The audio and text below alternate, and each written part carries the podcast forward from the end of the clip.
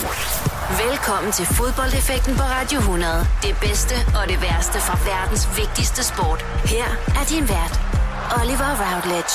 I feel glorious, glorious. Velkommen indenfor til endnu en udgave af Fodboldeffekten her på Radio 100. Det er programmet, hvor I vi skal snakke om fodboldminder. Minder, som forankrer en person til et vist sted på et vist tidspunkt, og som har været definerende i at skabe en unik kærlighed til det, som vi ynder at kalde verdens bedste sport. Til at fremkalde disse minder, så skal jeg til hvert program have besøg af folk, som lever under for fodbold. Og det må jeg sige så her i dag. Velkommen til dig, Mikkel Beckmann. Tak. Vi kender dig for dine adskillige år inde på Grønsværen for hold som Lyngby, Randers, Nordsjælland her hjemme i Danmark. Ja. 137 Superliga-kampe nåede det at blive til. Gjorde det det? Ja, det ja. har jeg i hvert fald ifølge mine statistikker. Ja, det kan godt passe. Og så nåede du også at repræsentere det danske landshold. Ja. Blandt andet øh, var du med i VM-truppen i Sydafrika i øh, 2010. Ja. Nu har vi jo lige haft overstået et VM her i 2018. Ja. Hvad er det for en oplevelse og en, en fornemmelse at repræsentere sit land til en slutrunde? Det er først og fremmest fuldstændig anderledes end at se det udefra. Ja. Øhm, fordi når man er til en slutrunde, så lever man øh, i en eller anden lille boble øh, og sin egen verden, øh, og følger faktisk ikke sådan super meget med i, øh, hvor stort det egentlig er her hjemme i Danmark, når Danmark er repræsenteret ved en slutrunde. Øh, det gjorde jeg i hvert fald ikke. Øh, der var også lidt færre sociale medier og sådan noget for, for otte år siden, så det er måske lidt af, af forklaringen, men øh, det er øh, gigantisk stort. Altså, det er jo verdens største sportsevent. Øh, det samler nationer øh, på kryds og tværs. Øh, øh, og så kan man se, hvor, hvor, hvor meget fodbold kan gøre ved, ved folks følelser. Øh, det synes jeg er fuldstændig fantastisk at se. Men personligt var det jo, var det jo helt vildt stort. Jeg var bare mega dårlig øh, til at leve i nuet, da jeg var fodboldspiller. Det er først efter, når jeg sådan reflekterer over, hvad jeg har prøvet som fodboldspiller, at jeg egentlig tænker, at det var sgu egentlig meget fedt. Og hvordan var det så i 2010? Nu må jo, fordi at vi nåede jo ikke engang at, at tykke færdig på det års VM, før Superligaen var i gang. Hvordan var det, den, nu kom I lidt tidligere hjem dengang. Ja. Var det det samme, altså, eller kunne I lige nå at fordøje det lidt og, og have nogle, et par dages fri? Øh, ja, det kunne vi, øh, men der var ikke meget. Jeg kan huske, at vi, øh, der skulle tilbage til Randers, der havde vi vundet en eller anden fairplay-konkurrence, øh, så vi skulle faktisk spille Europa, og øh, vi kom jo tidligt ind i, i kvalifikationen til Europa, så jeg skulle hjem og være med i de kvalifikationskampe, så jeg fik stort set ikke noget ferie. Øh, men jeg tror, jeg nåede en uges tid eller sådan noget, og skulle tilbage i, øh, i Randers igen. Og når man har fejret det, når man har fejret sådan et farvel med landsholdet til, efter sådan en slutrunde der, eller er det bare, at alle går hver til sit? Nej, uh, det, det nåede vi at fejre. Vi, uh, vi havde lige en, en sammenkomst uh, efter uh, slutrunden, da vi kom hjem, så vi nåede lige at sige uh, ordentligt farvel til alle dem, der var med. Jeg hører noget om, jeg hørte en historie om, uh, perifært om, at I var ude på en restaurant. Ja. Med lidt, uh, der var lidt gimmick derude. Ja. For at forklare, hvad der skete. Jamen, det kan jeg godt. Uh, vi var så heldige, at vores uh, meget, meget dygtige landsholdskok, Per Tøstesen, som i øvrigt stadig er, er med den dag i dag, han har en... Uh, en fabelagtig restaurant inde på øh, Esplanaden i København. Der var vi så inde og spise øh, til sådan en afslutningsfest, da vi kom hjem fra VM. Og øh, fik en masse lækker mad. Vi sad i, i bord af en, en 6-8 spillere per bord. Og øh, da vi så var færdige med det her mad, jamen så øh, synes Per ikke, at han kunne stå inden for alt det, vi så skulle have indenbords af væsker. Så det, det måtte vi selv stå for. Og det var fair nok med professionel fodboldspiller. Ja, det, det er fair nok. Øh, og øh, da vi så endelig havde fri, jamen, så har nogle fodboldspillere det med at, øh, at gå all in på de våde varer. Ja. Og øh, det gjorde vores spor. Øh, og da vi så var færdige med det her, så var der selvfølgelig også en regning, der skulle betales. Øh, og jeg spillede i, i Randers og sad til bords med Premier League-spillere og Serie A-spillere og hvad der nu var. Øh, så jeg var ikke sådan den mest velhavende ved bordet, men, men øh, vi skulle finde ud af en eller anden måde, hvor vi skulle øh, tage regningen, og øh, når man er i godt humør, jamen, så deler man ikke bare regningen, så er der en, der kommer til at, ja. at bøde for det her, og det skulle vi så gøre. Øh, så vi valgte sådan set den gode gamle tradition med sten, saks, papir ved bordet, og så tænker det skal jeg idder man mig ikke tabe det her, fordi det var en regning på, jamen jeg ved ikke, hvad den var på, men sådan to cifrede tusind beløb, ja. tænker jeg. Øh, og øh, jeg starter så forfærdeligt ud, øh, og der ryger en, en to-tre stykker ud med det samme, og så sidder vi til sidst to tilbage, mig og så vores målmand Thomas Sørensen. Og så tænker jeg øh, hurtigt, jamen jeg, ved du hvad, jeg prøver skulle lige at se, om han hopper på den her. Så vi, øh, jeg siger til Thomas, ved du hvad, skal vi ikke bare spille sten og saks, og så udelukker vi papir, fordi det går meget hurtigere, hvis det er, vi bliver uafgjort hele tiden. Ja. og den hopper han selvfølgelig ikke på, fordi han er jo en gavet mand, Thomas. Men han sagde, jamen det er fint nok, troede jeg, han sagde i, i, i en spøj. Og så 1, 2, 3 nu. Så tager Thomas, han tager en saks, og jeg tager selvfølgelig sten, fordi det kun er de to muligheder, der er. Hold. Øh, og så sidder vi ved bordet sådan lidt og kigger på hinanden og tænker, den hoppede han da ikke på, gjorde han det? Men det gjorde han gladeligt. Han gik op, så gik han op og betalte øh, regningen uden at, at blinke med øjet overhovedet. Og så sad vi der fuldstændig knækket af grin ved bordet og tænkte, hvad? Altså, så har man altså været udenlandsdansker for lang tid, hvis man hopper på sådan en, ikke? Ja. Han spillede også i Stoke på det her tidspunkt. Han spillede i Stoke, så det var, en, fint. ja, det var nok et greb i lommen for ham, men jeg tænkte, det er sgu lidt dårlig stil, at han bare hopper på den. Øhm, så jeg fik sådan lidt dårlig samvittighed senere på aftenen, da vi tog videre på, øh, på en eller anden øh, bar eller diskotek. Og så tænkte jeg, jeg bliver simpelthen nødt til at gå over og sige det til ham, fordi min samvittighed er ved at brænde op indvendigt. Og så gik jeg over til ham og sagde, ved du Thomas, øh, den regning der, skal vi ikke splitte den, eller gøre et eller andet, fordi jeg lavede faktisk sådan et lille trick på dig. Øh, og så fortalte jeg ham om tricket, så grinede han bare og sagde, jeg skulle simpelthen bare for dum, så den betaler jeg bare glædeligt. Og så gik jeg op og købte en eller anden slavevodka til ham og sagde, det var undskyld, undskyld, gamle dreng. Men jeg slap der for regningen, og han var fuldstændig ligeglad. Så du får den diskoteksvodka. Ja. Han virker ellers som en, en klog nok mand, Thomas Sørensen, men ja, den der, jeg, der hoppede han i med begge ben. Jeg tror ikke, den fandtes i Stoke, den der Nej, model. det er en god historie. Ja. Øh, om et øjeblik, så har du taget tre minder med til dagens program, Mikkel. Ja. Men inden vi lige kommer i gang med dem, så skal vi lige vende... Øh, der er jo transfervindue i gang i øjeblikket i fodboldmarkedet. Ja. Der er sket et par handlere rundt omkring, og dem skal vi lige have vendt. Du lytter til fodboldeffekten på Radio 100 med Oliver Routledge. Du lytter til fodboldeffekten her på Radio 100. Jeg har i dag besøg af, besøg af tidligere fodboldspiller Mikkel Bækman. Mikkel, der er transfervindue i gang. Da man selv var spiller, hvad var det for en tid, det her transfervindue? Øh, jamen, øh, jeg prøvede personligt at lægge det sådan lidt til side og ikke tænke over øh, for mange ting. Øh, og det er jo også det, man har rådgiver slash agenter og øh, sådan nogle ting til at tage sig af, så man egentlig bare kan fokusere på det, man skal. Øh, så som spiller øh, tænkte jeg egentlig ikke super meget over det, at øh, måske jeg skulle skifte klub og, øh, og flytte land eller by, eller hvad man nu skulle. Så øh, det tænkte jeg faktisk ikke ret meget over. Har du stået i en situation nogensinde i en klub, hvor du har tænkt over det, hvor du har tænkt over det og sagt, okay, nu vil jeg gerne væk herfra? Øh, ja, øh, det gjorde jeg, og det gjorde jeg faktisk i, øh, i Randers. Efter vores øh, magiske øh, overlevelse i 2010, så rykkede vi dramatisk ud øh, året efter med en øh, Esbjerg-scoring i overtiden på hjemmebane, der gjorde, at både Esbjerg og Randers rykkede ud.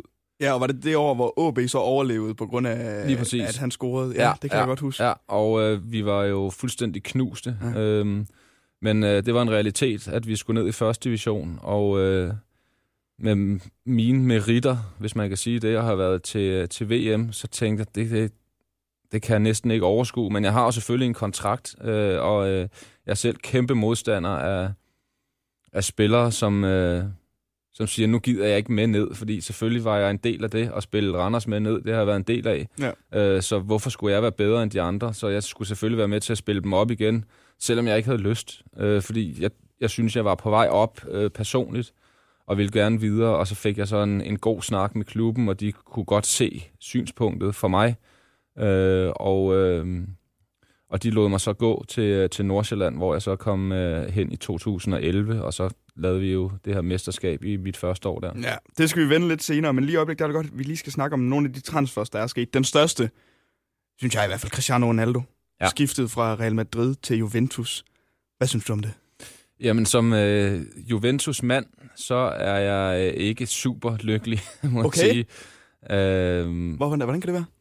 Jamen, altså økonomisk set og kommercielt og sådan nogle ting, der kan jeg sagtens se, at det er en, en god forretning for Mm. Juventus, fordi det er jeg overbevist om, at det kommer til at blive.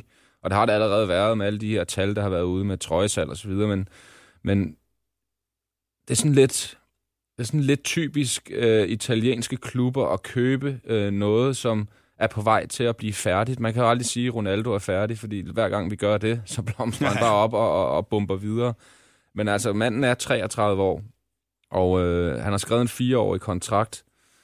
Øh, selvom han har en Superman-krop, så er jeg sgu ikke sikker på, at han holder de fire år. Hvis han holder to, så tror jeg også, det er meget godt givet ud, hvis han kan blive ved med at, med at holde det niveau.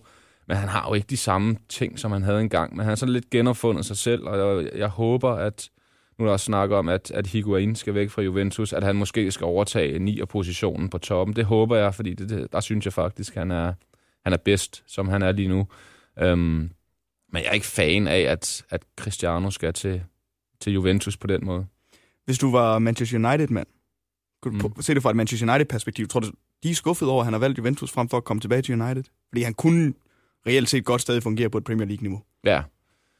Øh, ja, det tror jeg sådan set øh, lidt, han er. Men altså, der har jo også været røre i lang tid omkring øh, Real Madrid og øh, Ronaldo, øh, hvordan de har taklet alt det her. Øh, han er ude og beskylde dem for, at de ikke har støttet ham i hans øh, skattesag og, og sådan mm. nogle ting.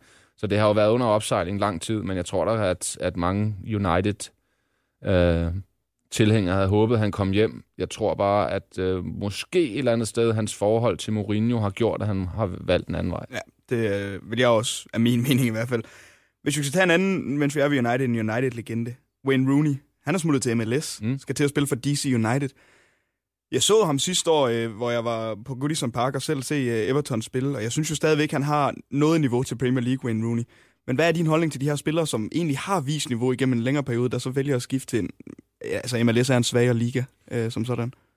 Øh, jamen, jeg synes, jeg synes faktisk, det er okay på en eller anden måde. Øh, hvis man ikke har niveauet, og jeg, personligt synes jeg ikke, han havde Premier League-niveau mere. Altså, jeg synes også, hans, øh, hans sidste tid i United viste, at, at han er på vej ned. Så jeg synes faktisk, at, at det er okay, han tager over til, øh, til MLS og får en, øh, en oplevelse, og, og derover er han en stor profil og mm. kan sagtens øh, være med, og det er trods alt sjovere øh, for en spiller, som har været på toppen, at komme til en liga, hvor han stadig er på toppen, i stedet for at han øh, sådan lidt bare daler i niveau ja. i, i en større liga, hvor han faktisk, hvor kroppen egentlig ikke kan være med mere. Det kan vel også være en frygt for at miste det der billede, som man har skabt sig i England. Lige altså, om at ja. han er han var det her wonder kid fra, fra Everton, der blev solgt til United, ja. og var en kæmpe stor stjerne, og det kan han så komme over og fortsætte med at være i, i USA. Lige nøjagtigt. Det, det, det tror jeg også, og det synes jeg også, at, at det billede, man skal huske af, af store spillere, i stedet for at de bare daler i niveau, så skal de slutte på toppen et eller andet sted. Det elsker jeg, når de gør. Ja.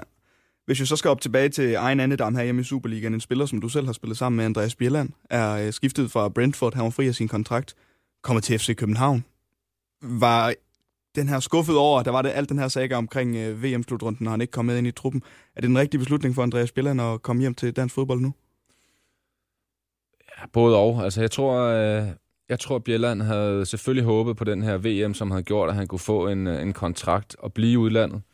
Øh, når det så ikke var muligt, og øh, øh selv sagt en gigantisk skuffelse for ham, så tror jeg egentlig, at steppet er okay.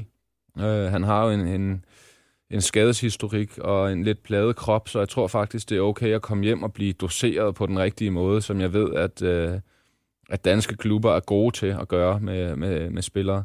Øh, og så har han jo en, altså en sindssygt dygtig forsvarsspiller. Han er nærmest øh, en af de dygtigste, jeg har spillet mm i min karriere. Øh, han er øh, ikke specielt hurtig, han er bare fodboldklog, han stiller sig de rigtige steder, han er stærk, han er bisset på den ordentlige måde, øh, har et super venstreben, øh, så det, det bliver en kæmpe gevinst, hvis de får ham i en ordentlig forfatning. Er han undervurderet som fodboldspiller?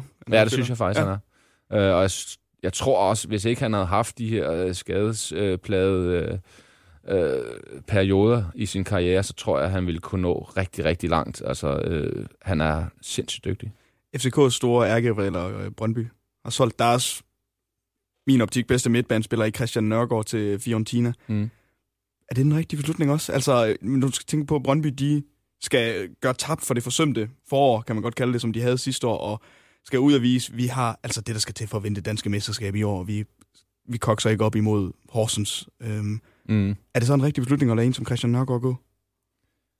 Ja, det, det, det synes jeg alligevel. Altså nu, nu skal man tænke på, at den danske liga er stadig en udviklingsliga og et springbræt til noget større. Så når nogen er blevet i gåsøjne for gode til Superligaen, så skal de afsted. Og det synes jeg, øh, det synes jeg er rigtigt, øh, både for Brøndby og for Nørgaard, at lade ham komme videre, fordi han har beviser, sig, øh, og det har han gjort i en årrække for Brøndby nu.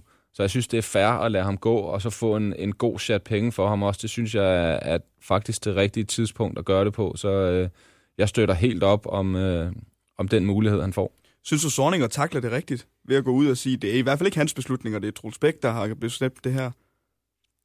Ja, det synes jeg er en ærlig mening, og jeg kan godt lide ærlige meninger, fordi ja. øh, øh, Sorniger vil jo ikke af med sin bedste spiller. Hvorfor skulle trænere ville det? Øh, så det kan jeg da godt forstå, han siger. Og, og der er ikke en en-til-en erstatning på Christian Nørgaard, fordi han er en speciel type spiller. Øh, og så har han... Øh, så har han bare spillet den her sekserposition under Sorniger fuldstændig til, til UG. Øh, så selvfølgelig er det svært at erstatte en. Og når man ikke må bruge samme beløb, som man får ind for spilleren, og skal ned og bruge en 5, 6, 7 millioner kroner af det, jeg har hørt, øh, man, man kan bruge på det, jamen så er det altså svært at finde en direkte erstatning for så ja. god en spiller. Sidst men ikke mindst, så har der været en øh, lidt øh, skør sag i Superligaen herhjemme omkring Martin Pusic og AC Horsens. Ja. Altså, han blev signet og noget af spillene kom ind imod FCK i, i parken, da de vandt derinde i første spillerunde, og så var han lige pludselig væk. Ja. Har du oplevet sådan en sag lignende? Altså, kan du huske noget lignende i forhold til i Dansk Superliga? Nu har der altså selvfølgelig også lige været den der i, i Midtjylland. Ja. Øh, så, ja, det var trods alt 20 dage, ikke? jo. Men det her Martin øh. Pusic-saga, altså, hold op, det skriger langt væk, synes jeg bare, af, at han har fået et bedre tilbud, og har fortrudt, at han skulle spille i Horsens. Ja, det, øh, det synes jeg også, det gør, og jeg synes, øh, jeg synes virkelig, det er så dårlig stil af, af Pusic. Øhm, jeg ved nærmest ikke, hvad jeg skal sige til, at man vælger en klub, og så fire dage efter, så finder man ud af, at man faktisk er færdig i Danmark, fordi nu gider man ikke være i Danmark mere. Det vidste man vel fire dage inden også. Mm. Øh, så jeg, jeg, jeg forstår ikke det her, og som du selv siger, så må der være et tilbud liggende fra et eller andet, der er bedre, fordi skulle man sige nej til en toårig kontrakt, som øh, gutten er vel over 30, tænker ja. jeg efterhånden, øh, skulle man sige nej til det, hvis der ikke lå noget andet? Fordi det er ikke fordi, at klubberne står i kø efter en spiller, som har ramt sit topniveau og er over 30. Øh, så der må ligge et eller andet i stedet. Det kan jeg simpelthen ikke forestille mig andet. Og så synes jeg også, det er perifært og mærkeligt i forhold til, som vi også snakker om med Wayne Rooney, som kommer til MLS og er en stjerne. Altså Martin Pusic vil alt andet lige. Vi kender Bo Henriksen godt nok til, at han vil sige til ham, du er verdens bedste angriber, Martin Pusic, og ja. gør ham til bygge holdet, ikke, måske ikke bygge holdet op omkring ham, fordi sådan bygger han ikke sit hold op, men sige til ham, hvor god han er, og minde ham om, at han bare er den fedeste. Ja. Så på den måde er det også mærkeligt, synes jeg, at han ikke vælger en, en klub, hvor han kan være stjernen. Ja, det, er, det er jeg enig i. Nu læste jeg et, et fremragende interview øh, i går fra BT øh, omkring Pusic, hvor han udtaler sig første gang om det her brud, og hvordan han ser det hele. Og der forklarer han øh, og, og sådan, øh, skyder lidt efter danske klubber med, hvordan der bliver spillet i danske klubber, med at det bare er lange bolde det hele, og det er dødbolde, og jeg ved ikke hvad. Øh, men har man gjort sit forarbejde grundigt nok, når man siger ja til Horsens, og så bagefter går ud og sviner dødbolde til, som er Horsens store styrke? Altså, øh, det er simpelthen øh, tæt på at være idiotisk udtalt, synes jeg, af Pusic. Der er stadig tid tilbage af transfervinduet, men ikke så kommer et par overraskelser eller to. Det plejer de at være garant for. Ja. Om et øjeblik, så skal vi vende øh, dit første minde, som er en kamp. Når jeg tænker tilbage på den, og jeg tænker tilbage på Champions League-eventyret med FC Nordsjælland, så ja. er det den ene moment, der står klart ud for mig. Det er den her kamp, og det her mål, vi skal snakke om. Så jeg glæder mig rigtig meget. Ja. Du lytter til fodboldeffekten på Radio 100 med Oliver Routledge. Du lytter til fodboldeffekten på Radio 100. Jeg har i dag besøg af Mikkel Beckmann. Og Mikkel, du er det første minde, du har taget med. Det er FC Nordsjælland imod Juventus. Ja. Champions League-kamp ja. den 23. oktober 2012. I kom direkte i Champions League efter en imponerende flot sæson i 11 øh, og 12, hvor du var med til FC Nordsjælland og vinde det første danske mesterskab. Det bliver tæt i foråret i den sæson øh, omkring, øh, hvor I skal vinde. Ja. Øh, I ender med at afgøre det på sidste spilledag ja. hjemme på Farm Park en 3-0 sejr over Horsens, hvor du scorer det første mål. Ja. Forløsning, og så kommer det danske mesterskab hjem til øh, FC Nordsjælland for første gang, og hidtil også eneste gang. Ja. Det betyder, at de kvalificerer jer direkte til, øh, til Champions League-sæsonen, den her øh, efterfølgende sæson. Ja. Da I får trukket den her gruppe, som I kommer i den her sæson, havde I sådan i truppen internt snakket om, hvem vil være sjovest, og hvem, hvad vil være den bedste gruppe, og hvad kunne være sådan en, en, den dårligste gruppe? Jeg tror faktisk, at vi alle sammen var enige om, at øh, lad os nu trække nogle kæmpe øh, store mastodonter, fordi ligegyldigt hvilken gruppe vi kom i, så tror jeg ikke, vi sad og tænkte, det kunne være øh, vildt, hvis vi kunne lave et eller andet spændende og komme videre. Jeg tror, vi alle sammen gerne ville trække nogle store kampe, der kunne være pisse sjove at spille for øh, tilskuere, der kunne være øh, gode for os at få øh, til Danmark. Øhm, så øh, jeg tror alle sammen, vi var, øh, vi var ret lykkelige for den gruppe, som vi, øh, vi så kom i efterfølgende. Øhm, fordi vi kunne godt overraske, øh, men det var også nogle voldsomme øh, navne, vi kom op imod. Ja, det er voldsomme navne. I kommer i gruppe med Shakhtar Donetsk, øh, i Chelsea og Juventus. Ja. Altså Shakhtar Donetsk har på det her tidspunkt Willian, Mkhitaryan og Douglas Costa. Ja. Chelsea med Ashley Cole, Lampard, Terry, Hazard, Torres og Scar. Ja. Forsvarende mestre af Champions League-titlen også. Ja. Og Juventus, som vi kender, Pirlo, Buffon, ja. Giovinco. Altså ja. rigtig mange. Bentner. Bentner, ja. Bentner kommer nemlig ind i den kamp, ja. vi skal til at snakke om. Men hvordan var tiden i FC Nordsjælland som fodboldspiller på det her tidspunkt? Fordi jeg vundet det danske mesterskab, direkte kvalificeret til, øh, til Champions League. Ja.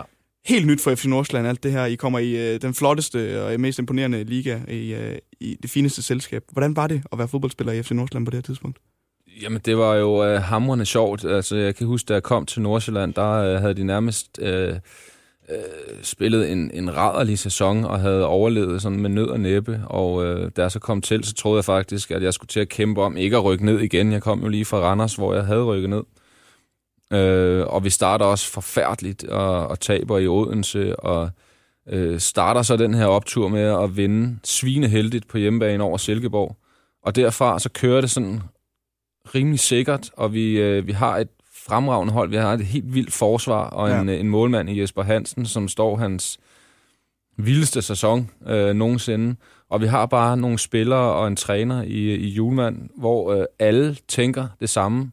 Så det var bare en, en, en super fed øh, tid at være på et sted, hvor vi spillede flot fodbold og øh, vandt, synes jeg, øh, fortjent et mesterskab øh, over FCK, og så også sidder der sikkert nogle bedre FCK-tilhængere øh, og siger, at vi stjal deres Champions League øh, øh, øh, adgang, fordi de havde skaffet en helvedes masse koefficientpoint mm. til, til Danmark. Men altså, skulle vi lade være at vinde mesterskabet, fordi FCK havde tjent øh, de point? Det synes, det synes jeg ikke. Nej. Der er ingen romantik tilbage i fodbold på det område. Nej, det, det er der ikke. Og vi når lige at vente kort der hos dig. Altså, det er jo et imponerende, øh, godt fodboldspillende hold, det her. Altså, det er Nikolaj Stockholm som dirigent, og gud, hvor var han god i den her tid. En aldrende Nikolaj Stockholm. Ja, altså, ja. Bjelland og Kåre i midterforsvaret. Ja. Du render rundt øh, op på toppen, og Jesper Hansen i, i buret. Altså, Ja. er det her det bedst spillende fodboldhold, du har været en del af? Sådan klubfodbold i hvert fald. Ja, det er det øh, uden tvivl. Altså, øh, vi havde et, som jeg var inde på før, et, et forsvar og en målmand, hvor, hvor det var nærmest øh, øh, umuligt at komme igennem. Altså, Bjelland og Kåre i midten, så havde vi Michael Parkhurst, som blev omskolet fra en, en defensiv midt og en, en midtstopper til en højre bak, og så øh, MT Liga på venstre bak, og så Jesper Hansen på mål. Altså, de fem var så solidt, fordi de var både gode fodboldspillere, de var gode forsvarsspillere, men øh, alt, der blev sat i gang dernede fra, øh, det var folk, der kunne spille fodbold alle sammen. Og det gjorde det så nemt for os, der lå fremme, og Nikolaj Stockholm, som faldt ned i, i, i midterforsvaret og byggede spillet op. Altså alle ramte bare det rigtige niveau, og alle tænkte fodbold på samme måde. Øh, så det var, det var simpelthen øh, en, en fed tid at være Nordsjælland-spiller Ja. på. Øhm, og som du siger, så, øh, så vandt vi ikke mesterskabet på en, en mærkelig måde. Vi vandt det, fordi vi, vi, vi spillede på den måde, vi gjorde, og det kunne øh, modstanderne simpelthen ikke øh, dæmme op for. Nej. Hvis vi lige skal... Jeg kan godt bare lige hurtigt snakke om Nikolaj Stockholm på det Ja. her tidspunkt. Altså, han er en aldrende herre. Ja. Øh, han midt 30'erne nærmest, vil jeg næsten Ja, tro i det, Det her er han. tidspunkt. Ja. Ender med også at blive udtaget til landsholdet. Ja. simpelthen. Altså, hvad var han for en fodboldspiller, Nikolaj Stockholm? Jamen altså, øh, Stockholm er i min optik øh, den bedste anfører, jeg nogensinde har haft. Øh, han var en øh, super dygtig fodboldspiller for det første. Så var han en super dygtig leder på en god måde. Han var hård, han var altid den første til træning. Han var aldrig skadet. Han øh, fik altid andre med. Han var dygtig uden for banen til at få folk til at blive integreret. Han havde alt, hvad en, en anfører skulle have i mine øjne. Øh, og så fik han jo bare en, en, øh, en ungdom nummer to lige pludselig, og som du selv siger, så blev han efterudtaget til, til landsholdet og fik nogle landskampe øh, øh, lige pludselig midt i 30'erne, som øh, i, i mine øjne er helt uhørt, at man kan komme tilbage og, ja. og, og komme på landsholdet. Men øh, det var fuldt fortjent, fordi han var øh, en magtfaktor i dansk fodbold på det tidspunkt, og øh, ja, han var, øh, han var fremragende. Lad os vende tilbage til mindet her, altså øh, Nordsjælland imod Juventus. Det er den tredje kamp i, i gruppen. Ja. Efter to kampe har I 0 point. Tabt 2-0 ud til Shakhtar Donetsk. To mål af Mkhitaryan. Ja. Taber 4-0 øh, til Chelsea hjemme. Ja. I spillede, jer, eller ikke hjemme, I spillede jeres hjemme med en kamp i parken på det her tidspunkt, som sådan, som blev jeres hjem.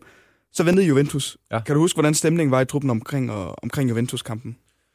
Ja, altså, øh, vi, øh, vi glædede os jo til alle de her kampe, øh, og specielt øh, glædede jeg mig jo til Juventus, som har været min øh, favoritklub, øh, siden vi alle spillede der i, øh, i Champions League-sæsonen øh, i 96, hvor Juventus vandt det sidste Champions League-trofæ.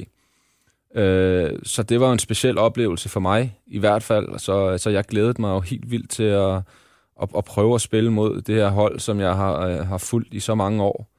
Øh, så det gjorde vi alle sammen, og øh, på den anden side, så ville vi jo gerne ud og gå, gøre en god figur efter øh, to nederlag, sådan rimelig klare nederlag mm. i de to første kampe. Øhm, men vi havde stadig en tro på, at det vi gjorde, var det rigtige. Nogle vil kalde det naivt, at vi spillede på den måde, vi gjorde. Men det var trods alt derfor, vi blev mestre. Det var fordi, vi spillede på den måde. Så hvorfor skulle vi lige pludselig ændre noget, som vi var rigtig gode til? Øh, så jeg vil ikke kalde det naivt. Jeg vil bare kalde, at vi var ikke lige så gode som dem, vi mødte. Øh, men altså, vi øh, gav den en, en, en skalle mod Juventus, og, øh, og endte så med historisk at lave øh, det første point til FC Nordsjælland i, i Champions League. Så det endte jo godt i, i den kamp. Øh, og det, det var fedt at prøve. Vi kommer ikke udenom, at I holder den til nullet øh, i, i halvlejen, og står 0-0. Og så kommer I ud til anden halvleg, og så bliver der begået et frispark. Ja. Er du i tvivl om, du skal sparke det frispark, eller tager du bare bolden? jeg, jeg, jeg er overhovedet ikke i tvivl, og jeg ved ikke, hvor jeg fik den selvtillid fra, fordi jeg kunne ikke tæmme en hjørnesofa i hele første halvleg. Jeg havde nærmest en frø i skoen, hver gang den ramte mig, så altså, jeg ved ikke, hvor jeg fik den fra. Men jeg tænkte bare, nu har jeg øh, sådan specialiseret mig lidt i frispark. Jeg elsker at gå ud før træning og efter træning og sådan nogle ting, og, og sparke på kassen og, øh, og øve min frispark. Og jeg tænkte, den der, det er simpelthen mig. Og vi havde jo en, en glimrende skytte i Kasper Lorentzen, og den, nogen vil sige, den lå bedre til en, en venstrebenet. Jeg er sådan lidt omvendt. Jeg synes faktisk, den lå bedre til en højrebenet, så man kan skrue den ud af og ind i, i det korte hjørne. Øh, og Lorentzen, han var jo meget på, at den synes han egentlig, han skulle sparke, ja. men der var ikke noget at gøre. jeg fik simpelthen hej øjne og sagde, at den der, den tager jeg, gamle dreng. Øh, og det gjorde jeg, og jeg havde en sindssygt god fornemmelse øh, ja. i kroppen inden, og tænkte, den her, den sætter jeg simpelthen. Øh, og det gjorde jeg så også øh, på et, et, et dejligt følt spark, hvis jeg selv Ja, det var det. følt. Det var ikke, der var ikke hård power som sådan. Nej. Og får Buffon lige fingerspidserne på? Ja, han får lige fingerspidserne ja, på. Øh, men, det... men det gør ikke så meget. Det blev også kåret til ugens mål, kan jeg huske. Så, Rigtigt? Ja, ja. Hold nu op. Så jeg fik øh, også den ære, men altså, det var, jo, øh, det var jo... Hvis jeg skulle vælge en kamp og score i Champions League, så var det jo lige præcis den her. Så øh, momentet i det var, var godt, og øh, resultatet endte jo også med, at vi fik det her ene point. Og som fodboldspiller, der synes jeg jo, at... Jeg tror, at mange gør, men der handler jo om et eller andet sted at skrive historie. Ja. Og det var historisk, at... Øh, både vi var i Champions League, men også historisk, at vi fik det eneste point i den gruppe.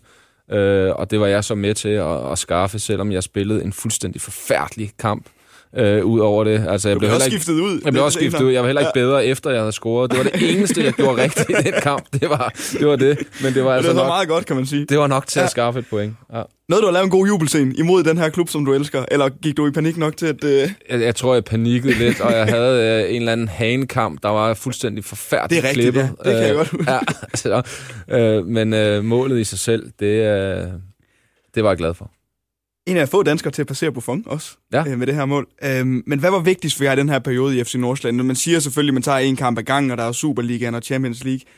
Hvad var vigtigst for jer? Var det, var det Champions League, der sådan træk som spiller, at det var der, man godt ville levere noget? Ja, øh, nej. Jeg synes egentlig, vi havde ret god fokus på, at vi skulle kunne i, øh, i begge turneringer. Øh, efter vores mesterskab øh, solgte vi jo også lidt ud. Altså Bjelland røg, inden vi skulle øh, spille det her. Uh, Tobias Mikkelsen røg, inden vi skulle spille det her Champions League, så vi havde jo lidt nye spillere med øh, omkring øh, holdet, så, øh, så vi skulle jo spille have dem integreret, inden mm. vi skulle ud i det her øh, kæmpe store øh, cirkus af et, af et show i Champions League. Men jeg synes faktisk, vi var meget gode til at, at dele det op, og øh, jeg havde, vi havde også et dygtigt trænerteam til at fortælle os, at øh, vi skal altså kunne begge turneringer, og øh, ligegyldigt hvad, så skal vi være med i Superligaen også, fordi vi var ikke bare en sådan en, øh, skal vi sige, one-hit wonder et eller andet sted, at vi vandt en, et mesterskab, og så dykkede vi bare ned til bælgen igen. Vi ville gerne blive ved med at være oppe i, i toppen, og øh, vi endte så også med at blive nummer to det år faktisk ja. øh, efter. Øh, så så vi, vi kunne jo godt spille begge turneringer, men altså i, i Champions League var vi sådan rimelig hurtigt øh, klar over, at vi nok ikke skulle spille mere end de seks kampe. Nej. Du bliver, øh, den ender i det, den her kamp. De udligner i det 81. minut. Øh, Juventus Jesper ja. Hansen står igen en rigtig glimrende fodboldkamp. Hold op, ja. hvor han mange redninger. Ja. Altså, han får ja. solgt sig selv rigtig godt i sin tid i FC Nordsjælland ja, det her. Øh, hvem når du at bytte trøje med? Du må have byttet trøje med en. Ja. Øh, jamen, jeg fik Bonucci's trøje. Bonucci's trøje? Ja. ja. Øh, og øh, ja, jeg ved ikke, øh, jeg, jeg var ikke så meget, øh, da jeg spillede, der synes jeg, skulle, øh, at man skulle spille sin fodboldkamp, og så ikke tænke så meget på det at øh, trøjebytte. Nej. Øh, så jeg, jeg gad ikke at være sådan en, en, øh, en fan, der løb hen til den, jeg så øh, ville have byttet trøje med. Så det blev sådan meget diskret, at øh, jeg sagde tak for kampen, og så øh, tror jeg, at vi lige lavede et eller andet tegn med skulderen, og så byttede vi trøje, så ja. var det, det egentlig det. Øh, jeg synes simpelthen, det er forfærdeligt at se på spillere, der løber efter deres øh, idoler for at få byttet trøje. Altså, det handler om at spille fodbold.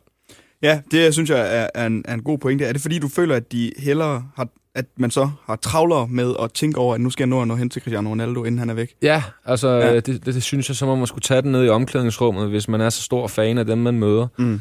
Øh, når man er der, så handler det om at, at, at spille, og på det tidspunkt var vi jo i den samme turnering. Altså det er jo ikke fordi, at at øh, vi kommer udefra og på tribunen som, som en lille dreng og ser sit kæmpe store idol. Vi spiller altså mod hinanden i en Champions League-turnering. Ja.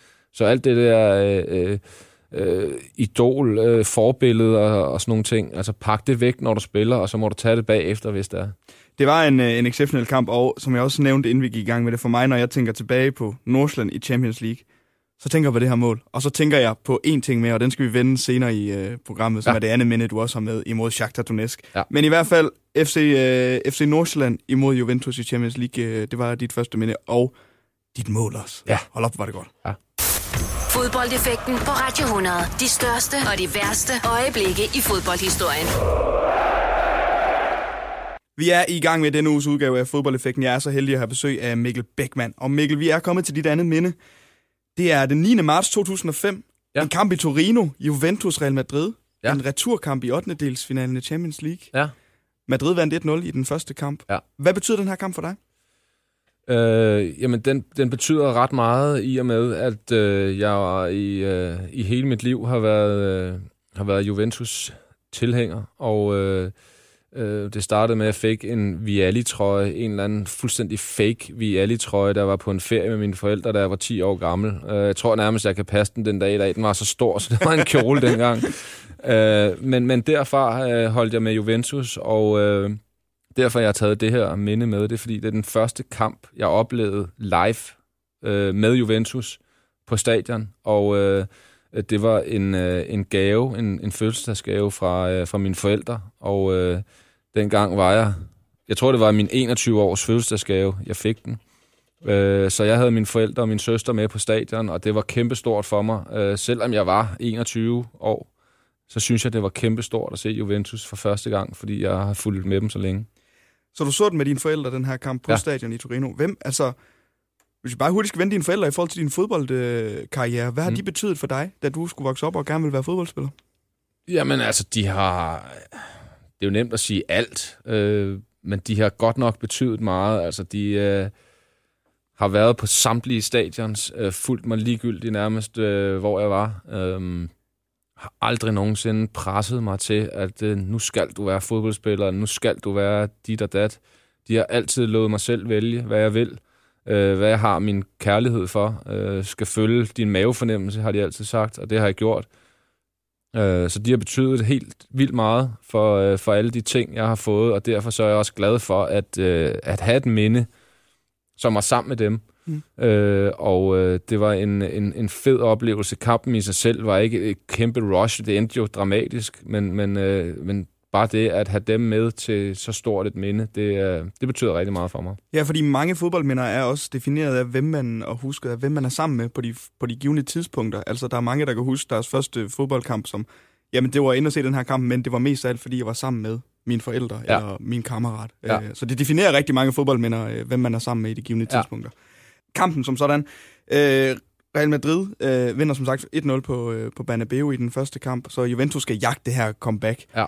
Hvad husker du kampen for, udover det din første kamp? Altså sådan, hvis du skal tage de 90 minutter ind på banen, som så blev til 120, ikke? Jo, øh, jamen, øh, jeg, jeg husker den øh, som om Juventus øh, kører på, har faktisk har faktisk en masse chancer, men jeg husker hele tiden, at, at Real Madrid, jeg havde en anden fornemmelse af, at, øh, at de kunne score når som helst på en I, eller anden måde. En ung Ibrahimovic brænder en kæmpe chance. Det gør han, og jeg husker også, at Thomas Grausen havde et kæmpe hyr med, med et selvsamme Slatern. Han fik en kæmpe kanal nede i det hjørne, hvor jeg stod. Øh, og øh, bagefter får han en elastik, hvor han nærmest er ved at sætte sig på bagdelen Grausen. Så han havde et kæmpe hyr med, med Slatern. øh, så det var meget underholdende at opleve. Øh, og selvfølgelig også, fordi der var et dansk islet med. Det ja. var også sjovt at, at have det i, i Thomas Grausen. Øh, men jeg husker den som en, øh, en rimelig underholdende affære, og så det her forløsende mål for 3CG i øh, minut 75, tror jeg, det er det omkring. Ibrahimovic! 3CG! David! 3CG! 1-0! Bliver skiftet ind i efter en times spil. Ja.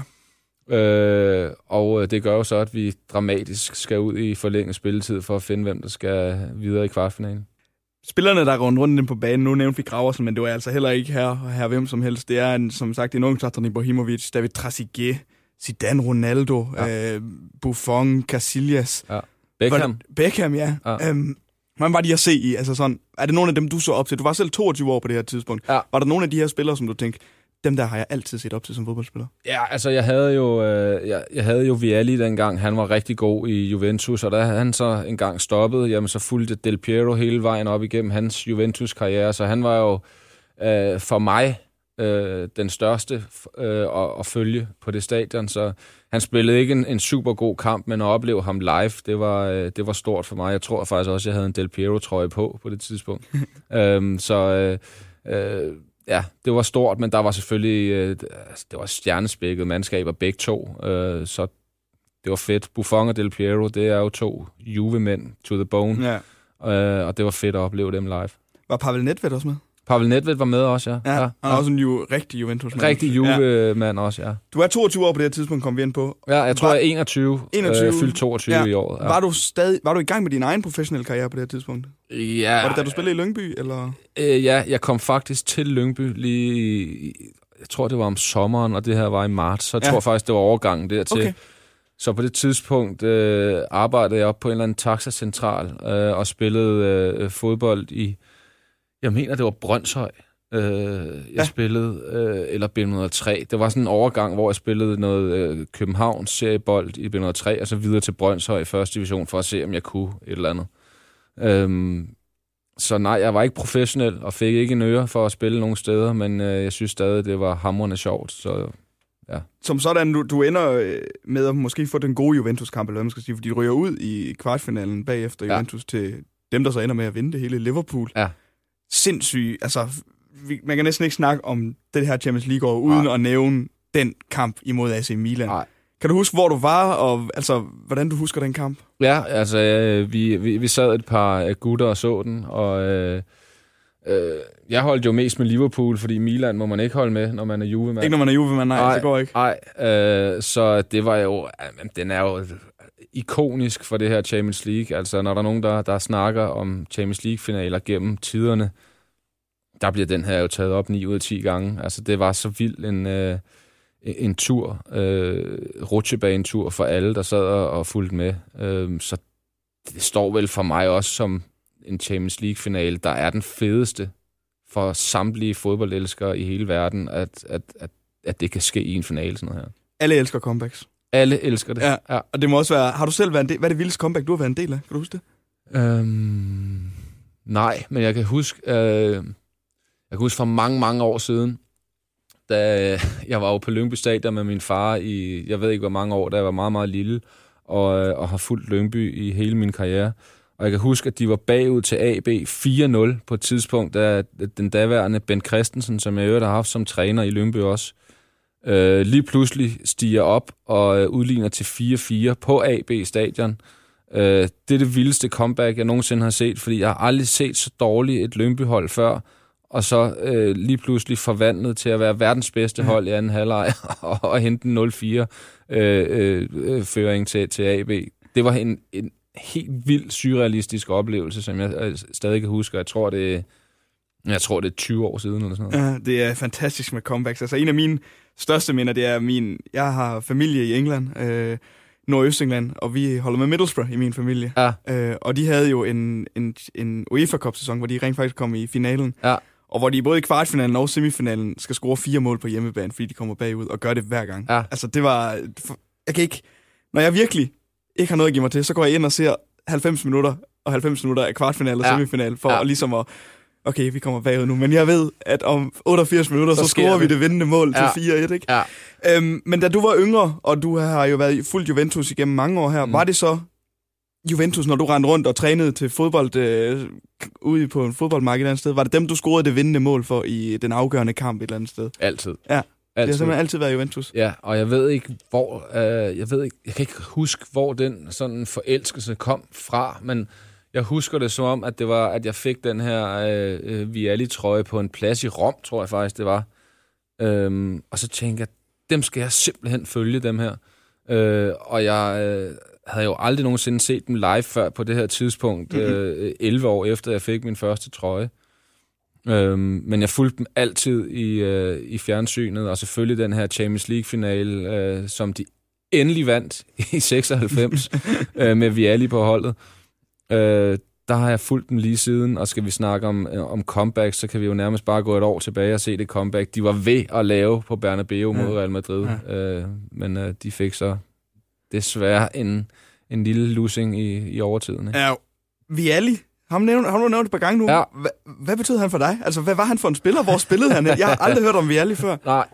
Øh, jamen, man husker jo duoen Vialli og Ravanelli, når man snakker Juventus for mange år siden. Middlesbrough-mand jo, Yes, Ravanelli. det er med sølvreven. ja. øh, og de var, jamen jeg ved ikke, han var simpelthen, øh, han var sådan stor en gentleman. Øh, og jeg elsker gentlemen på, på fodboldbanen. Jeg var ikke en selv, synes jeg, så vidt jeg lige husker, men jeg elsker dem, der, øh, der har overskud. Øh, Buffon er også fuldstændig forelsket i, fordi han er en gentleman. Øh, men det var han, og øh, samtidig var han sindssygt dygtig. Han var en god afslutter, og jeg, jeg var jo selv øh, øh, angriber på det tidspunkt, og kunne godt lære en masse ting af, hvordan han var som fodboldspiller. Øh, og så havde jeg jo også en hund opkaldt efter ham øh, for, for et år siden, så, så han har betydet ret meget, og det, øh, det ja, jeg ved ikke, hvorfor det blev ham, men øh, jeg synes bare, at han var en fed spiller. Var, var det... Var det var du, var du mere motiveret af den italienske liga som sådan, som yngre så? Når Ja. du, ja, I forhold til også Premier League og tysk fodbold, Ja. og så var det den italienske liga, du vendte Altid. tilbage til? Ja. Var det på grund af, altså jeg synes jo, når jeg ser La Liga, så er der noget passion over det. Altså for Sørensen, hvor jeg synes, de kæmper røven ud af bukserne. Ja, men det er også det, det, det er kommet senere, synes jeg, med La Liga. Jeg synes også, at La Liga er fremragende at følge, og jeg følger vel et eller andet sted La Liga mere, end jeg følger Serie A nu. Men på det tidspunkt, der synes jeg, at Serie A havde så mange fede øh, spillere, så mange fede hold. Mm. Øh, og året efter, i øvrigt, den her øh, 2005-kamp, jeg var inde og se, jamen, der kom, kom de jo ind i den her øh, Calciopoli-skandale, med, med, Var hvor det de, derefter? Ja. Ja, øh, hvor de så rykkede ned i, i Serie B. Øh, og og det, det har jo et eller andet sted hængt på Juventus i mange år fremover, Ja. at, øh, at Juventus er en skandale-ramt klub. Øh, men de er så kommet tilbage, og de mistede mange spillere, men dem, der var der, det var jo Del Piero, det var Buffon, det var Nedved, det var Trezeguet, der blev og Ja. spillede klubben op igen. Øhm, så, så, så Juventus har bare en, en lang historie med alle mulige forskellige op- og nedture, og det er ret fascinerende at, øh, at læse om, hvis man har lyst til at læse om Juventus' historie. Hvad var det for en tid at være Juventus-fan i? Den her, hvor de bliver tvangsnedrykket, og man er i tvivl om, hvad der egentlig skal ske med klubben. Øh, jamen, det var jo, øh, det var jo ikke specielt sjovt, øh, fordi øh, alle mine kammerater, som ikke holdt med Juventus, de kunne altid prikke til mig og sige, mm. at de øh, køber jo dommerne og, og forskellige ting. Så det var ikke specielt sjovt at være Juventus-fan. Øhm, men altså, jeg synes, de klarede det, som de skulle, og øh, der kunne man virkelig se øh, dem, der havde hjertet for Juventus, som var størstedelen af den trup, de, øh, de havde, der faktisk fortsatte. Der synes jeg, man kunne se, at der var noget i den klub, som var så unikt. Så hvis man vil med ned og vende for at spille klubben op, så har man altså et hjerte for klubben. Ja, og det synes jeg jo bare, altså... Buffon er bare personificering på at have, altså at være en klubmand. Ja. Og øh, nu er han jo desværre, synes jeg, smuttet til, til PSG. Øh, og det er, jeg synes, det er simpelthen en skam, alle de spillere, der, der, der ikke bare bliver Øh, ligesom da Lampard blev lejet ud til Manchester City, ja. altså, øh, eller, eller de, han var i City i et år, altså, det kunne jeg heller nærmest ikke se ham med den trøje, og så tænke, Nej. ja, du er stadig en god fodboldspiller. Nej. Øh, det går ondt, synes jeg, når de skifter. Jamen, jeg er helt enig, og øh, især når man er oppe i en alder, hvor man øh, ikke kunne bebrejde ham, hvis han stoppede sin karriere. Nej. Øh, og som jeg var inde på tidligere, så stop dog på toppen ja, i, i stedet præcis. for. Altså, øh, det er jo ikke fordi, at, at pengepunkten går ondt, øh, tænker jeg. Øh, så stop dog at være en Juventus-legende forever, mm, i stedet ja. for at skulle til, til PSG. Og, og hvad gør han, hvis de møder dem i kvartfinalen? Jamen, det er altså... også det. Altså, øh, ja. så, ej, jeg, jeg er også øh, modstander af det, desværre, og, og specielt lige med ham her, som som bare har betydet så sindssygt meget for, for Juventus. Jeg kan ikke lade være med at tænke på, at hvis de var kommet med til VM, om han så havde taget VM og så stoppet. Om det er fordi, at det er en, en, en skuffelse over at ikke kunne få et VM med, at han så... Ja, det kan godt være. Det kan også være, fordi han, øh, han sluttede på en lidt mærkelig måde i, i kampen mod Real Madrid, hvor mm. han jo øh, øh, bliver suspenderet bagefter for hans lidt voldelige adfærd. Ja, det var ikke øh, noget, man har set før for Nej, ham, som sådan. det var det ikke. Jeg, jeg, jeg, jeg tror, han havde Altså, han er jo så følelsesladet, øh, den her øh, mand. Øh, og jeg tror, han synes, det var så, så hammerende uretfærdigt, og måske i hans hoved et eller andet sted, hans sidste øh, mulighed for at vinde Champions League med Juventus, øh, den var der. Og så lige pludselig bliver det taget fra ham og revet ud af hænderne på ham i, i overtiden af kampen. Og så kunne han simpelthen ikke styre det mere. Øh, så selvfølgelig var det ikke okay, det han gjorde, men man kan også et eller andet sted godt altså forstå, hvorfor følelserne de gik af mm. med ham. Men i hvert fald Juventus Real Madrid den 9. marts 2005, en 8. delsfinal, som slår et stjernespækket Real Madrid-hold ud af, ja. ud af Champions League. Et, et minde for dig, første gang du var inde og se Juventus live. Ja. Yes, sammen med dine forældre. Ja. Et dejligt, dejligt minde. Uh, Liverpool ender med at vinde den her, ja, som sagt, Champions League-sæson, som vi ikke kan komme udenom. Om et øjeblik, så skal vi hive fat i det næste minde, som er uh, også fra FC Nordsjællands uh, Champions League-eventyr, ja. som de var ude i. Uh, en kamp, der bliver husket for noget, vi har snakket om, om gentlemanship lige tidligere, og det øh, bliver den i hvert fald husket for ikke at have været. Ja. Fodboldeffekten på Radio 100. De største og de værste øjeblikke i fodboldhistorien. Fodboldeffekten her på Radio 100 i dag har jeg besøg af tidligere fodboldspiller Mikkel Beckmann. Og Mikkel, vi skal snakke om en kamp, øh, som er den fjerde kamp i FC Nordsjællands øh, Champions League-eventyr. Ja. Øh, hjemme imod Shakhtar Donetsk. Ja. 20. november 2012 bliver den her spillet. Øh, hjemmebane imod et stærkt Shakhtar-hold. Altså, vi var inde på det tidligere. De har Viljan, Mkhitaryan, øh, Douglas Costa. Ja. Alle mulige dygtige, dygtige fodboldspillere på ja. det tidspunkt. Ja. Du var ikke selv med? Nej. Du var blevet skadet? Ja. Hvad, var det langtidsskadet, eller var det Nej, bare... jeg, jeg, jeg, altså jeg husker, jeg havde problemer med min ankel øh, på det tidspunkt. Øh, og det var den, der, der holdt mig ude af det, og det var ikke noget, der var langtidsskadet, for jeg var med i den sidste to sidste kampe også, så vidt jeg husker. Ja. I kommer foran 1-0 på et mål af Morten Nordstrand. Ja. Sidder du på tribunen og ser det her? Eller? Ja. ja. Og så synes jeg næsten, du skal forklare episoden til 1-1. Hvordan du oplever den. Uh, ja. ja. Øh, jamen altså, jeg husker, at der er et dommerkast øh, midt på banen, eller måske faktisk Fakt, på, ja, på Schacters på egen, bane, egen banehalvdel. Ja. Øh, og øh, Fær nok, så sparker de den ned til, øh, ja, til vores forsvar, eller Jesper Hansen, sådan lige midten af, af dem, og gør ikke noget derfra. Øh, der står 21 mand på banen, ikke at gøre noget som helst. Men den 22. mand, han vælger simpelthen at se det her som en mulighed for at score et mål i Champions League. Jeg ved, jeg ved simpelthen ikke, hvad det er, han tænker, Luis Adriano, men han tager og løber den her bold op og kører ned, og selv Jesper Hansen, han er lidt i chok, når han ja. kommer direkte mod ham og laver nærmest, gider nærmest ikke engang tage bolden fra ham. Og så dribler han udenom Jesper og, øh, og sparker den ind til 1-1. Og så løber han tilbage, og folk står og kigger på hinanden, og jeg kan huske, tribunerne, øh, eller folk på tribunerne er chokeret ja. og kigger, der må der ske et eller andet her. Men altså, man kan ikke gøre noget. Øh, så de havde udlignet, og han løber hen og, og klapper de andre i hænderne, og så stiller de sig ned, og så tænker vi, hvad fanden er det, der foregår her? Ja, kan det virkelig passe? Ja. Øh, og øh, jeg sad jo selv på, på tribunen og, og så det her, og altså, jeg, jeg var så rasende øh, derude, og, og var så irriteret. For det første var jeg ærgerlig over, at jeg ikke selv var med. Ja, selvfølgelig. Men når sådan noget her sker, så er jeg endnu mere irriteret over, hvorfor jeg ikke fik lov at være inde på banen, så jeg kunne, kunne gøre et eller andet. Ja. det havde gjort forskel. ja, jeg ved ikke. Det har måske givet et rødt kort. Ja. Det, det ved jeg ikke. Øh, men, men altså, hele, hele stadion var i chok. Ja. Øh, og øh, jeg, jeg kan huske, øh, jeg kigger ned på bænken, og jeg kigger på alle om, om, omkring, øh, omkring holdet, og spillerne selvfølgelig. Øh, og de prøver at lave en eller anden aftale inde på banen om, at så går vi ned og scorer på det angreb her, og så er vi sådan naiven. Mm-hmm. Øh, og det er Shakhtar ikke med på.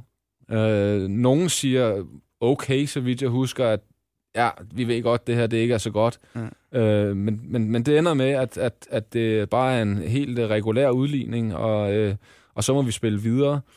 Øh, og jeg sidder op på tribuner, jeg har faktisk nærmest øh, min nyfødte søn i hånden, sidder med ham i en eller anden dyne, og, og, og ser, og jeg giver ham så til... Ja, du vidste ikke, hvad du skulle gøre lige der. Nej, det gjorde jeg ikke, så jeg, jeg giver ham hurtigt videre og siger, jeg kan simpelthen ikke sidde med ham nu. Øh, og og øh, jeg blev så rasende, så jeg tænkte, hvorfor er der ikke en, der smadrer ham ned? Hvorfor er der ikke en, der gør noget ved ham? Altså tager fat i ham, eller øh, ødelægger ham? Altså, jeg var helt op i det røde felt. Øh, og jeg synes ikke, der er nogen, der gør noget. Øh, og så bliver kampen spillet videre, og hver gang han har bolden, så bliver han jo buet ud af, af stadion, men han er fuldstændig ligeglad. Øh, og ender i øvrigt med at lave et hat ja, Altså, det kan nærmest ikke blive værre. Øh, men, men kampen bliver spillet videre, og vi kommer faktisk foran 2-1 øh, på et, et godt mål af Lorentzen. Mm. Øh, men, men derefter så falder vi fuldstændig sammen, og øh, ham her, idioten Adriano, han får lov at lave et hat og øh, nærmest øh, ja, pisser endnu mere på os, end han gjorde med, med det første mål. Som, som vi også er inde på, altså, dommeren kan jo ikke gøre noget som Ej. sådan. Han har dømt et dommerkast, og det er god stil at sparke den ned til, ja. til modstanderholdet, og ikke gøre noget, og måske de tilskuerne klapper og siger, ja, ja. det var fair play. Ja. Øhm, men det er en udskreven regel, synes jeg. At det er det bare. Han bryder bare en udskreven regel om, ja. at du, du lader den bare rulle, og du, du gør ikke noget, kammerat. Nej. Hvad er din... Altså nu, nu sagde du, vi snakker om i forhold til Juventus Real Madrid-kamp, du elskede gentlemans øh, mm. spiller på banen, og du nævnte, du måske ikke altid selv har været en, men der er noget, øh, noget dejligt over at se folk, der, der bare er gentleman på en fodboldbane. Ja. Og det var, han bare overhovedet ikke. Nej, altså han var jo nærmest bare det modsatte, og alt det her øh, fairplay-kampagne, øh, halløj som UEFA, de elsker at køre med, øh, det blev brudt lidt på den her måde. Øh, og øh, øh, altså, hvis, hvis jeg var dernede, øh, så kan det godt være, at det lyder gammeldags, men der var han nok røget min sorte bog, ja. øh, og tænkt, ham der, han, han skal ikke slippe fra det her på en eller anden måde. Øh, og det irriterede mig på en eller anden måde, at der ikke var nogen fra holdet, der, der, der, der gjorde et eller andet ved ham. Øh, så må man skulle smaske ham ned og trække en, en, en, advarsel øh, i, som minimum. Øh, men, men han fik lov at slippe, og øh, da kampen så var færdig, og der var gået et par dage, så fik han også en straf. Jeg tror, det var ikke spilledag. spilledags karantæne, ja. Som jo er øh, fuldstændig ligegyldigt, fordi det kunne vi jo ikke bruge til noget som helst øh, i, i Nordsjælland på det tidspunkt. Øh, Øh, så vi følte os jo øh, totalt øh, pisset på af, øh, af Shakhtar, og øh, øh, tror i øvrigt også, at, at der var lidt blade omkring Julemand og deres øh, træner. Øhm, men der var også lidt, øh, lidt ondt blod, og, øh, og øh, måske ikke rigtig ville sige tak for kampen og sådan nogle ting. Så, så der var jo en, en elendig stemning øh, efter kampen på grund af det her, og han så slipper med en dags karantæne. Det var fuldstændig ligegyldigt, om han slap med en eller tre, fordi det kunne ikke ændre øh, det fakt, at han havde udlignet, og i øvrigt også lavet to mål Ja, så pissede jeg på jer ja, bagefter, ja, på en eller anden måde. Ja. Du, du, du har ønsket, at han havde løbet ind i en, en ar i Stockholm, eller en, øh, en hård okora, der lige kunne sætte ham lidt ja, på plads? altså det var jeg på det tidspunkt, og jeg kan jo godt se i bagspejlet, at det nok ikke er det rigtige at gøre, fordi hvis man så havde lavet et, et rødt kort på ham, så havde man svigtet sine holdkammerater. Ja. Men, men jeg, jeg, jeg, jeg var bare så rasende og synes, at der skulle ske et eller andet med, med ham her, som havde brudt alle uskrevne regler på Mm. en eller anden måde.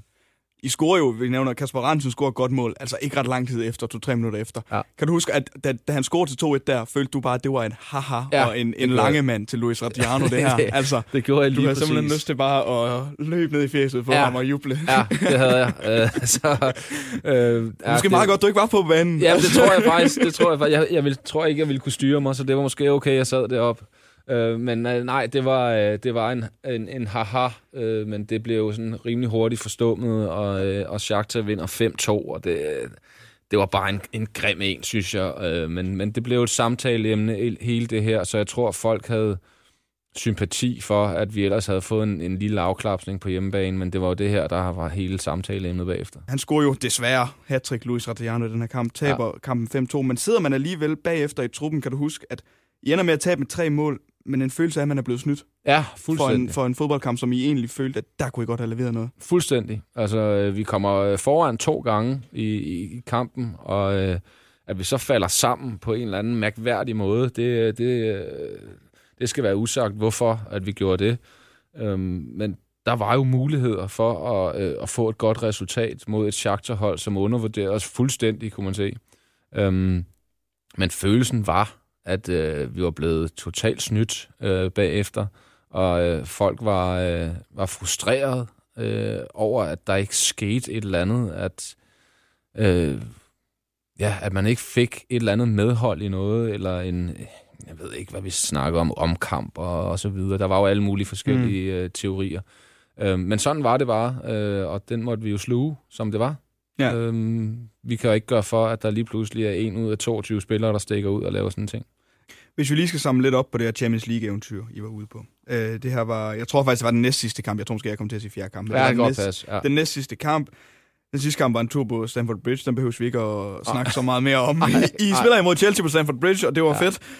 Øhm, men hvad var det her for en oplevelse for dig, Mikkel Beckmann? Jeg tænker på, at, at to sæsoner for inden havde du rykket ud af Superligaen sammen med Randers. Så bliver du solgt til FC Nordsjælland og arbejder sammen med Kasper Julemand. I vinder det danske mesterskab i første sæson. Kvalificerer jeg direkte til Champions League. Og nu står du og spiller imod Juventus, som er holdet, du holder med. I skal spille på Stamford Bridge imod Chelsea og i gruppe med Shakhtar Donetsk. Og to sæsoner forinden har du altså lige rykket ud af Superligaen. Er det sådan fo- fodboldens ABC, at det måske går dårligt, og så ved man aldrig, hvornår det kommer til at gå godt igen?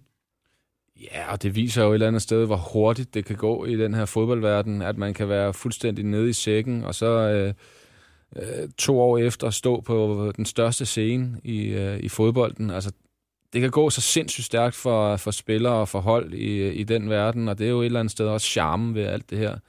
Øhm, men altså, jeg, jeg kigger jeg kiggede egentlig kun tilbage, øh, ligesom med min VM-slutrunde. Der var jeg dårlig til at være der, da jeg var der, synes jeg selv. Ja.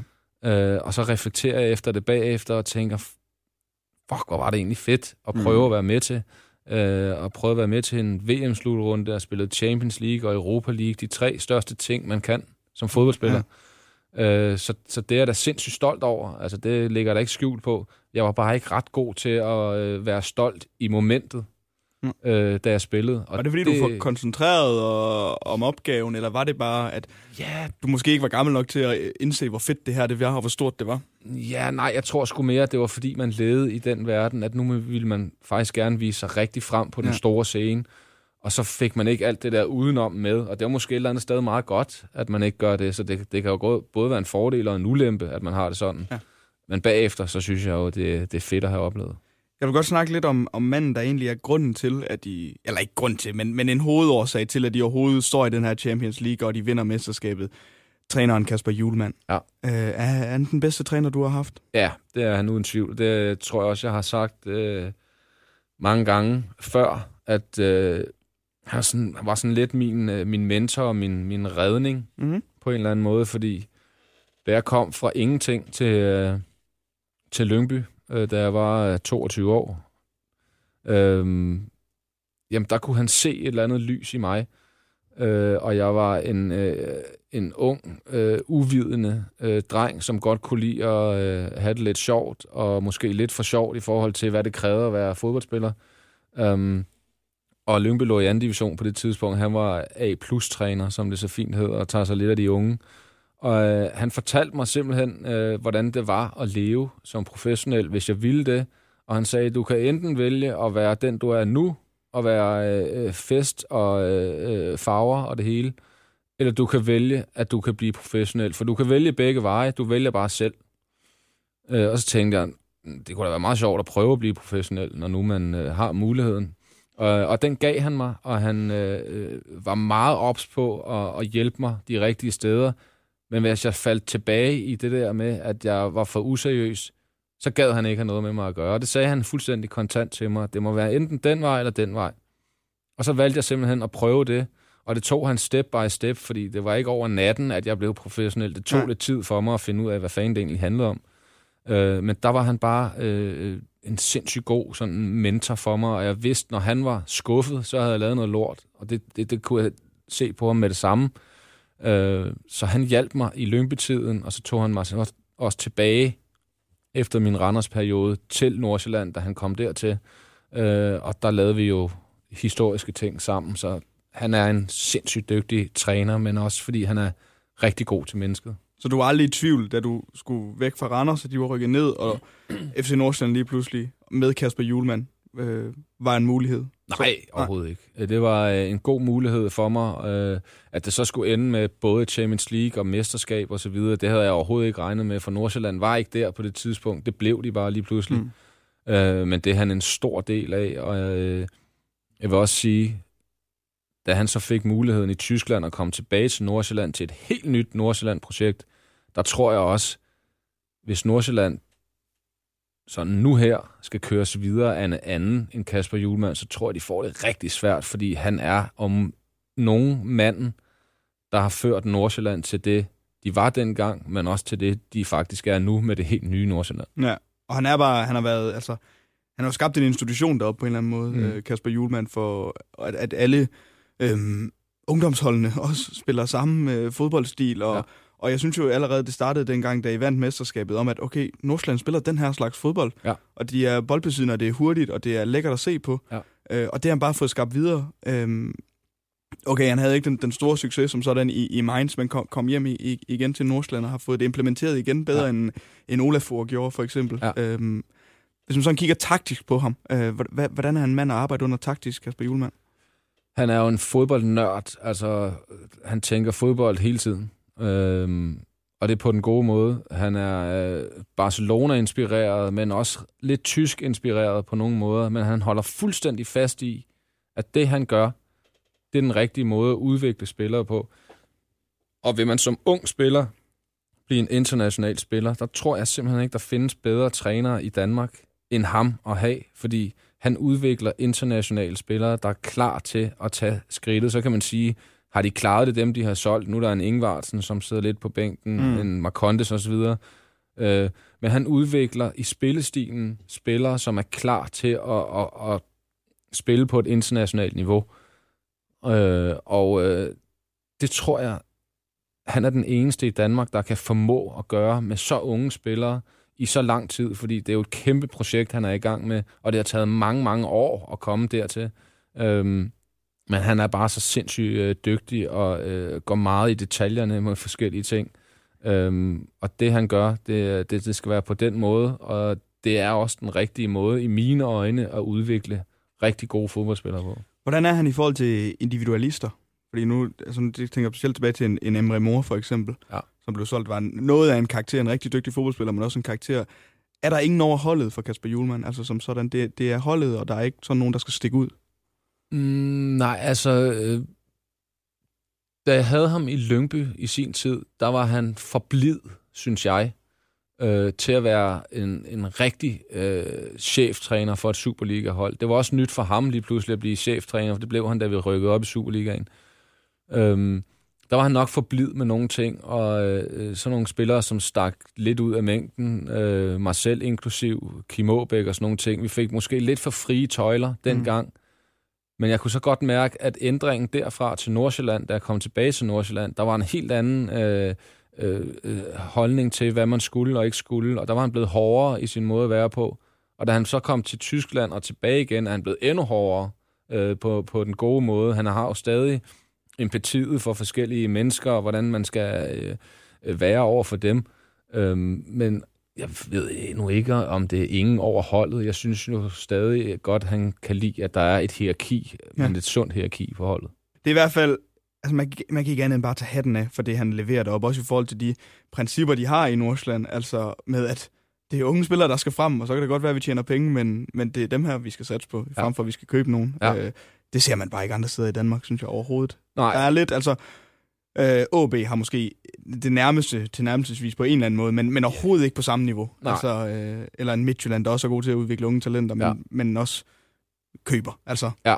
det er bare noget, de er exceptionelt gode til derop. Ja, øh. og det, det er han manden til at gøre. Øh, og de skal jo være selvproducerende, siger de selv, øh, og, og vil gerne vinde mesterskab. Jeg tror nu ikke... Altså, jeg har lidt jeg har lidt bange anelser for, hvad der skal ske med Nordsjælland, når han er væk, eller hvornår han nu skal væk og, og videre til noget andet, for jeg tænker ikke, han bliver der hele sit liv. Øhm, hvem skal så tage over? Jeg tror ikke, der er nogen i Danmark, der kan tage over og gøre det, som han gør. Så skal de finde en, der ligner. Mm. Da de prøvede det sidst, der var det Olafur, og det gik slet ikke. Nej. Øhm, så jeg kan ikke se, hvem det er, der skulle overtage det, når, det når han engang er væk. Men han er exceptionel, som du selv siger, til at, at lave talenter og gøre dem rigtig, rigtig gode i en tidlig alder. Vi må krydse fingre for Nordsjælland, på Nordsjællands vegne om, at de kan beholde ham så lang tid som muligt. Havde du din personlige bedste tid i forhold til fodbold, hold og oplevelser i Nordsjælland? Øh, fodboldmæssigt øh, var det nok min, min, min bedste tid og udvikling som menneske, den havde jeg i mine tre år i Randers. Ja. Dejligt. Uh, tusind tak for mindet, og vi kom vidt omkring fra... Vi startede sådan set med at snakke om uh, Shakhtar, uh, Nordsjælland i den her kamp, og om, om gentlemanship, og ender med at snakke om en, en træner, som vi skal være rigtig glade for her på Dansk Jord, ja. Kasper Julemand. Med det så er vi faktisk kommet til vejs ende med dagens udgave af Fodboldeffekten. Tusind tak til dig, Mikkel Beckmann, fordi du har lyst til at dele dine minder med, øh, med mig. Selv tak. Ja. Vi kom øh, dejligt rundt omkring tiden i Nordsjælland. Din forelskelse til Juventus, som bliver ved. Den er stadig vedvarende i dag, ikke? Ja, det er det. Så vi øh, er ikke så glade for, at øh, Ronaldo er kommet til. Men, øh, Nej, ikke helt. Ikke helt op at ringe. Lad os håbe, at han, øh, han kommer til at, at være afgørende, som han har været i Real Madrid også lad os håbe for øh, Juventus og din vegne, at han øh, stadig har niveauet. Det var i hvert fald dejligt at have dig på besøg her i øh, fodboldeffekten.